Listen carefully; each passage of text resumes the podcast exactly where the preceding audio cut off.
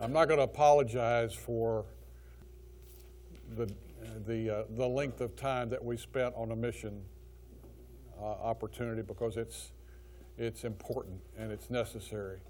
But I'm also not going to cut short the important study today because it's the study of the conversion of Saul.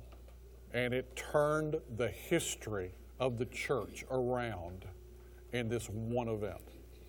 And if there's a favorite event that I have to study in the Bible, there are several, but of the, all the conversions that we read about, this is the most complete, and I guess, you know, one of the uh, great stories, really, of human history the story of Saul's conversion. So, open your Bible to Acts chapter 9. We'll get there in just a moment. I'll give you a little background first. Saul, whose name, as you know, was eventually changed to Paul, was the author of 13 books in the New Testament. He was the, he's the most dominant figure in the book of Acts and the main player, I guess, on the stage of Christianity after Jesus ascends into heaven. The story of his conversion occupies much of the book of Acts. It's repeated three times in the book of Acts. Here in chapter 9, the first 30 verses, and Paul's speech before, before the Jewish crowd in the temple area in Acts chapter 22, and also in Acts chapter 26 in his defense before uh, King Agrippa. Now, what I'm going to do today, I'm going to combine all of those stories to save some time and just add those pieces in that you don't read here in Acts chapter 9. So if you say, I, I didn't see that in this chapter, where did you make that up? I did not make it up, I promise you. It's in either Acts chapter 22 or Acts chapter 26, and I won't refer to all of them every time I add in a piece. So you'll get the full harmony of his uh, conversion today but without turning back and forth between the chapters because of time. This is where the, the, the church turned the corner because we moved from just the Jews to the Gentiles. And I'm thank God we did. When we talk about this unique conversion of a unique in, individual, He's, by birth, he was a Jew. By citizenship, he was a Roman. By conviction, he was a Pharisee. By education, he was a Greek. And by grace, he became a Christian. Now, he became a missionary, a theologian, an evangelist, a pastor, a preacher, a teacher, an organizer, a visionary, and a great leader to begin the Christian church. Two weeks ago, we met him, though, in a bit different situation. In chapter 7, verse 58, it said that he, he stood at the, at the feet of those who threw the stones and stoned Stephen, and he was consenting, it says, unto his death. We see again in the next chapter, in chapter 8, that in verse in the first verses there of chapter 8, we see that he was in hearty agreement with putting him to death. No doubt he was the orchestrator of the execution of Stephen, the first martyr. Let me tell you a little bit about Saul. Where was his home? Anybody know? Tarsus. He was from Tarsus. Tarsus is a city, a major city, was a major city in Asia Minor on the border of Syria and Turkey, south central Turkey, if you look on the map. We'll, we'll have a map. I tell you what, let's go ahead and put the map up, uh, John, that we have. I think it's next. See Tarsus up there at the top in what was called Cilicia that, at that time? And we'll go through here in just a moment and show those. We'll just leave that up. Today, it, uh, is on, it would be on the border of Syria and Turkey, is where you would find it today. Uh, it was a very distinguished city. It had one of the great universities of that day.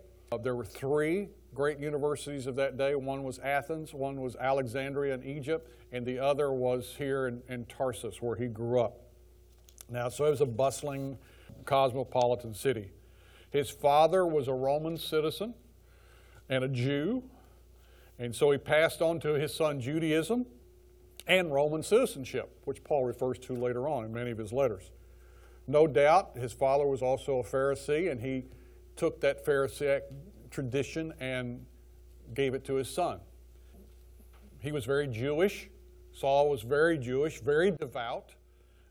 In Philippians 3, if you remember, he said he was circumcised the eighth day of the tribe of Benjamin, a very noble tribe, a Hebrew of Hebrews, as to the law, a Pharisee. So he was very devout.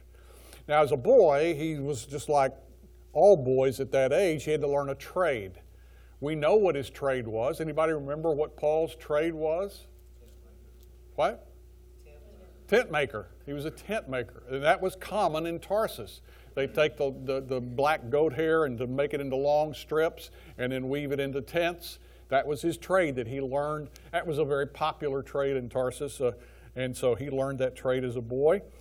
But about 13, when a Jewish boy, we, it was most likely, when a Jewish boy became a son, according to the law, we know it happened at some point, and this is a likely place that he was packed off to Jerusalem to study the law under Gamaliel. Gamaliel was the leading teacher of the law of that day and, and known as the top scholar. Gamaliel, we've already run across Gamaliel in our study of Acts. He, he was taught, uh, he taught Saul.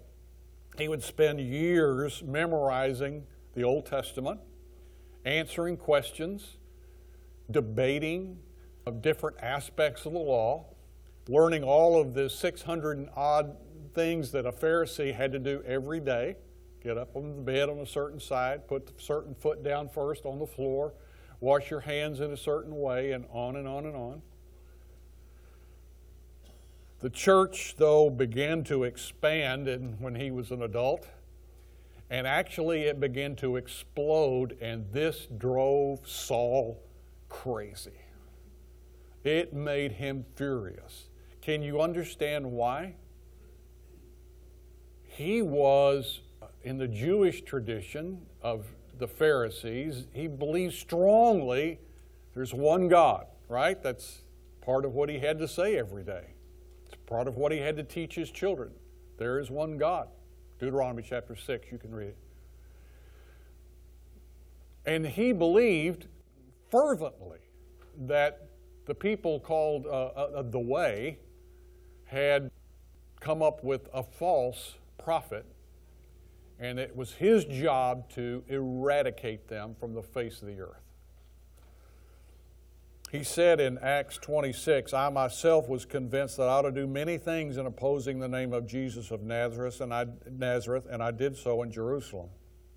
I not only shut up many of the saints in prison by authority from the chief priests, but when they were put to death, I cast my vote against them, and I punished them often in all the synagogues and tried to make them blaspheme. And in raging fury against them, I persecuted them even to foreign cities. And just back in chapter in chapter 8, verse 3, it said, But, Paul, but Saul began to destroy the church.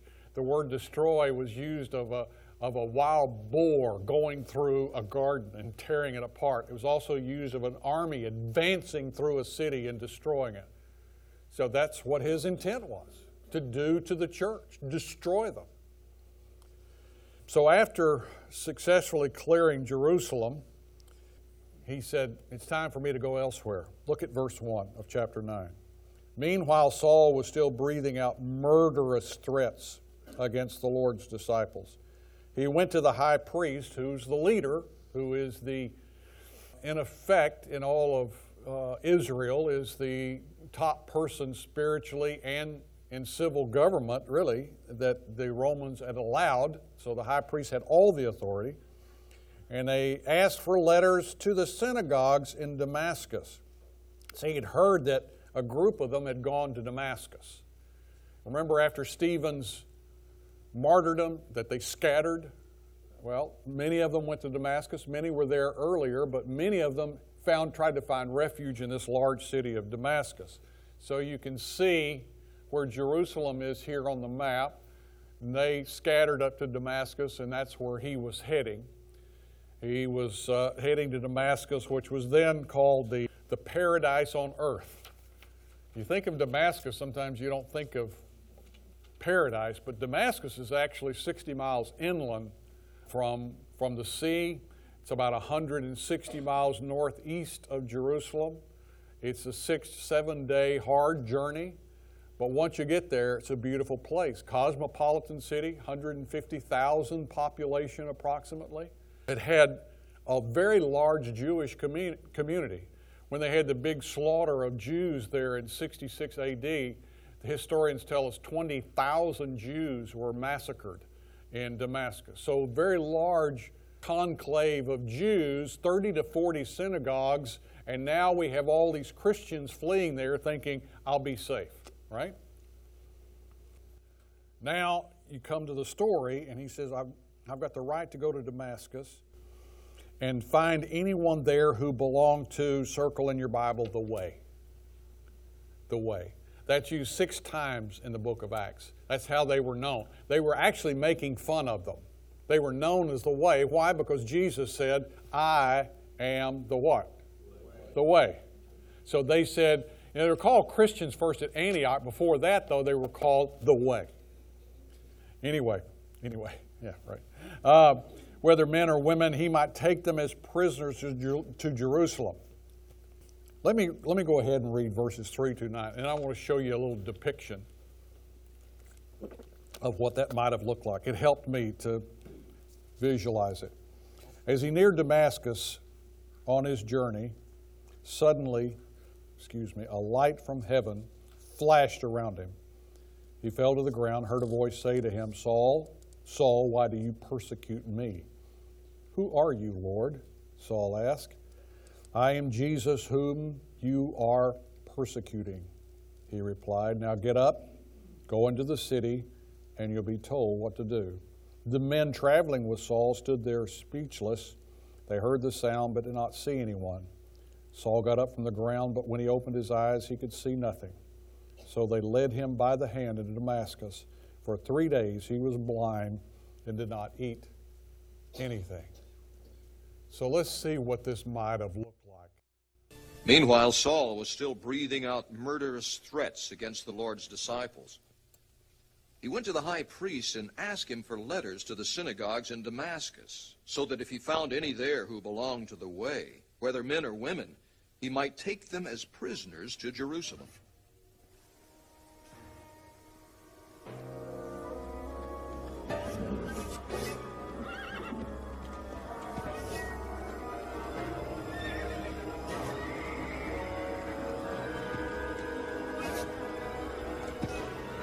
Neared Damascus on his journey, suddenly a light from heaven flashed around him. He fell to the ground and heard a voice say to him, Saul. Saul.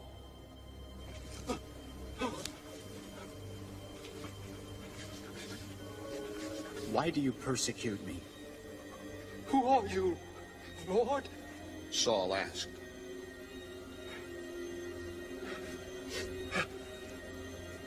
I am Jesus, whom you are persecuting. He replied, Now get up and go into the city, and you will be told what you must do. The men traveling with Saul stood there speechless. They heard the sound but did not see anyone.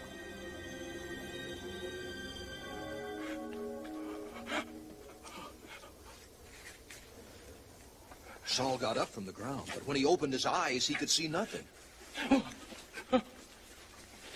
So they led him by the hand into Damascus. For three days he was blind and did not eat or drink anything.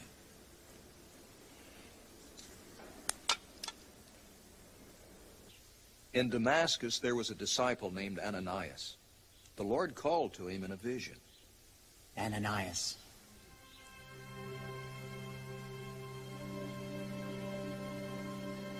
Yes, Lord. The answer? The Lord told him, Go to the house of Judas on Straight Street and ask for a man from Tarsus named Saul, for he is praying. In a vision, he has seen a man named Ananias come and place his hands on him to restore his sight. Lord, Ananias answered, I've heard many reports about this man and of all the harm he has done to your saints in Jerusalem.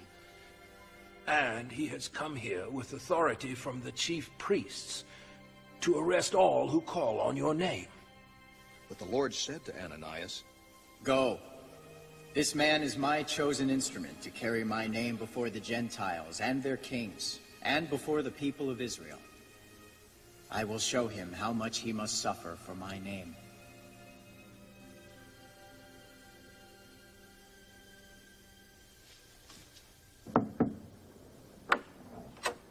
Then Ananias went to the house and entered it.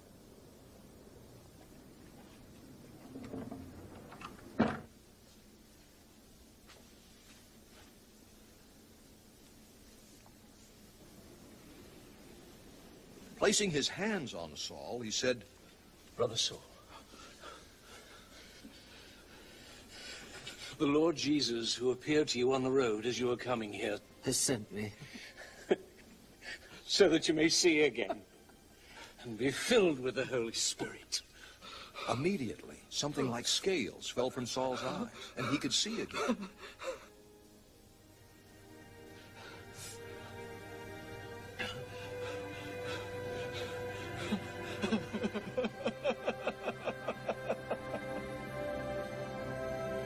He got up and was baptized, and after taking some food, he regained his strength.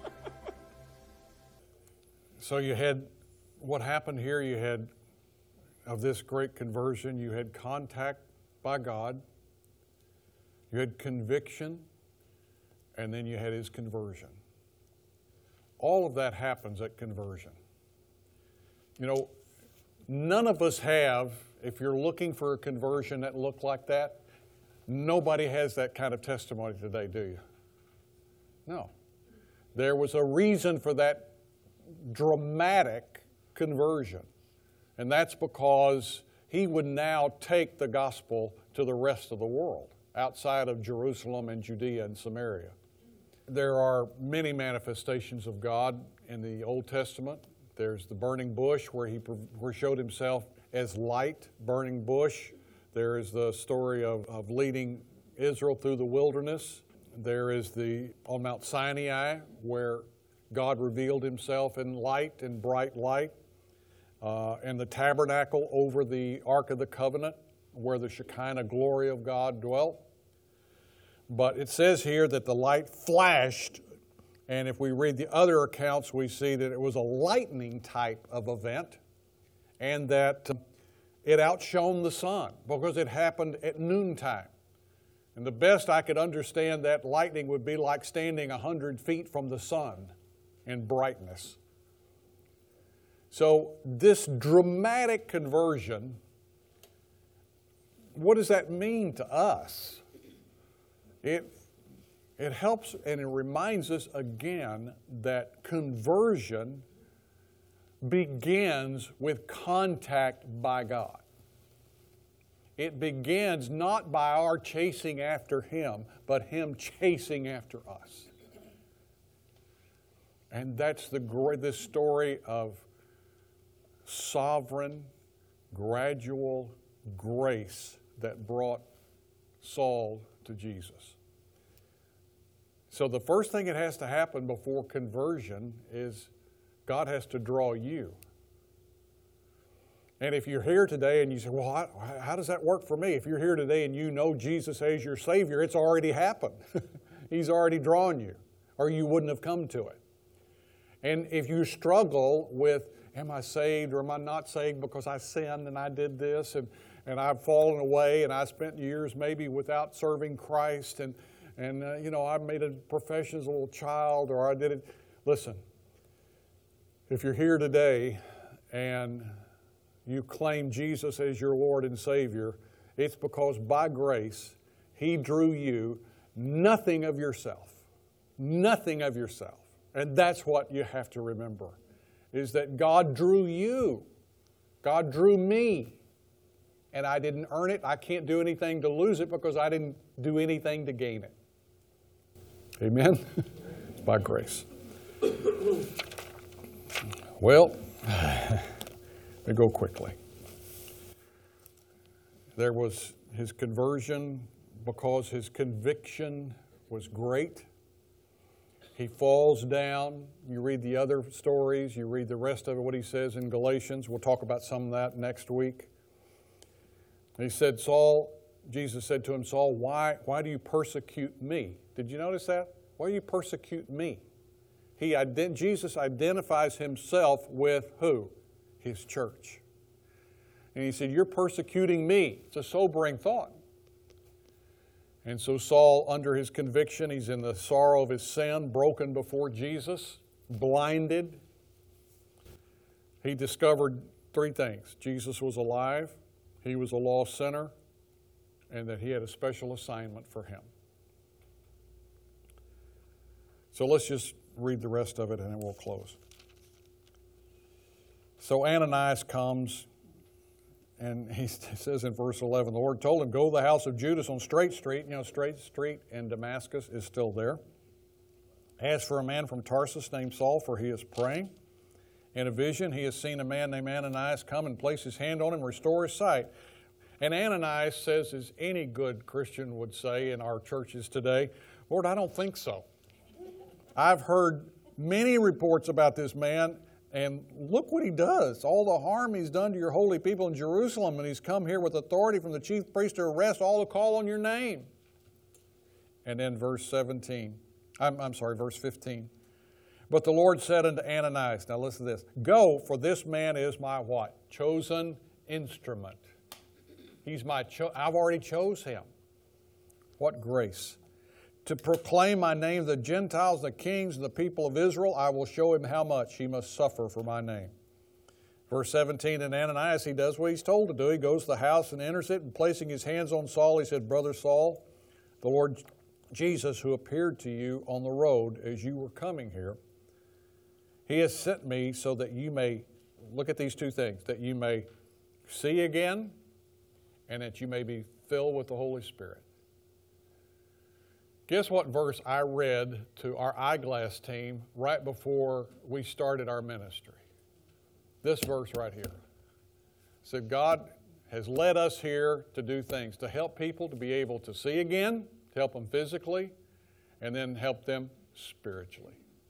That's why we are on the mission field. That's why we want to reach people for Jesus Christ. We want to help them physically and spiritually. Now, I got to tell you, when I was uh, oh, in my teens and in a, a, very, I don't know how else to say it, but a very almost legalistic church, but a church where the pastor uh, was known for pounding the pulpit quite hard and screaming and hollering and telling us that uh, we didn't do certain things, we were in trouble. Uh, some of you grew up in that kind of church, so you know what I'm talking about. Nothing wrong with that. I, I, I got saved there and, and all that good stuff. But I, I heard a lot about beware of the social gospel. Have you ever heard of that? The social gospel, where if we don't need to be worrying about the physical needs, we just, because the physical needs, they don't get that straightened out, well, that, that, that, that's only for this earth. We need to make sure that they're saved, and we need to make sure that they're born again. And I'm sorry you're crippled, but we need to make sure that you're saved. They probably didn't say it that way, but as a teenage boy, that's what I got. I learned differently that since then because the Bible sort of teaches something else. And the Bible says that we're the hands and feet of Jesus. And the Bible says if we give a cup of cold water in His name, we're doing it unto Him. And this was what we're talking about when we talk about Piedras Negras. We're trying to help them with their physical needs, and God forbid that we would do that and walk away and not help them with their spiritual needs. But how can we go and say, Terry, I know you've got a serious physical problem here, but you know, I can't help you. Let me let's talk about how to come to Christ. I don't think he's going to hear that second part, do you? All right. Here's the application. Number one, God refines our usable characteristics, uses it for his kingdom. He took, Saul had a lot of usable characteristics. So do you before you were saved. He had leadership ability, strong willpower, self discipline, motivation, persistence, strong conviction, boldness, practicality, strength. He took those usable characteristics and he used them for God's glory. He replaces the unusual, unusable, easy for me to say, characteristics, hatred, bitterness, anger, and replaces it with love, joy, peace, gentleness, goodness, faith, meekness, and self control. Number three, transformation makes a dramatic change in your relationships. How's that look? Well, let's take Saul. People he hated, he now loves. People who hated him now love him. People who loved him now hate him. See what conversion does? It just messes your whole life up. Number four, God can use the most obscure saint. He calls Ananias. He may have been a leader in the church at Damascus. I don't know. The Bible doesn't tell us, but we don't know anything else about it. Ananias just shows up. God speaks to him, God uses him. Never be afraid to do God's revealed will. God says, Do this, go here, do it. Number six, I'll close with this, which I'm sure you're glad of. Never underestimate the value of one person brought to Christ. On April 21st, 1855, Edward Kimball, Sunday school teacher, led one of his boys to Christ. That boy was Dwight L. Moody, who became, the mo- at that time, the most famous evangelist there was. Over one, they say over one million people came to Jesus Christ in his campaigns and crusades.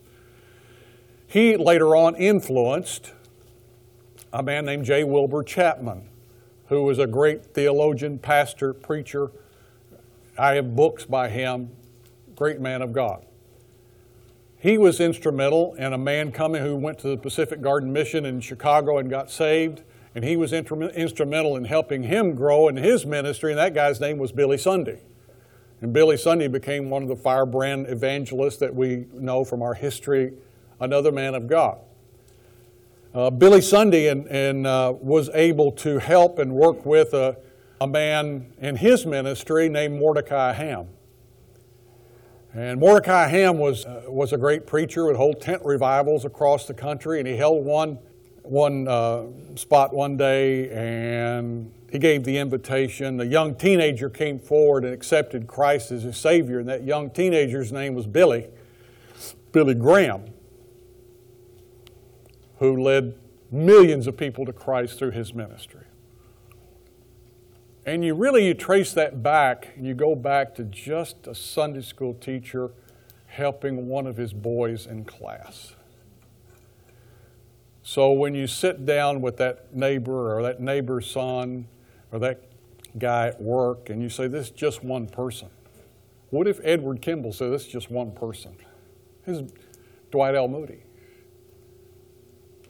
And it's amazing what God can do through one individual. All right, let's pray. Thank you for your grace in contacting us, in drawing us by your Spirit. We thank you that we responded and said yes to Jesus. Thank you for this story that reminds us that it's all of you, not of us. In Christ's name we pray. Amen.